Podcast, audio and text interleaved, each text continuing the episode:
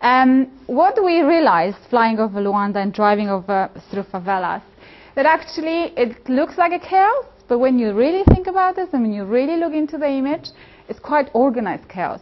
So all the blue cars is a public transport, sort of public transport. You have a lot of courtyard developments. You've got preciously kept trees and any greenery they can hold on to.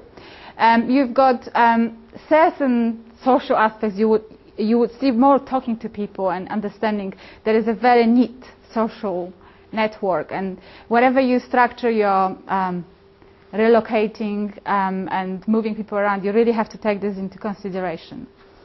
Um, I think I'm a great believer that um, kind of spending your time investigating the subject matter is a very important thing and you learn a lot from that.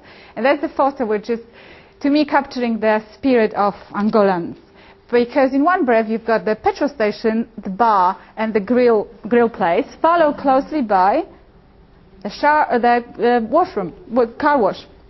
So it's very entrepreneurial spirit.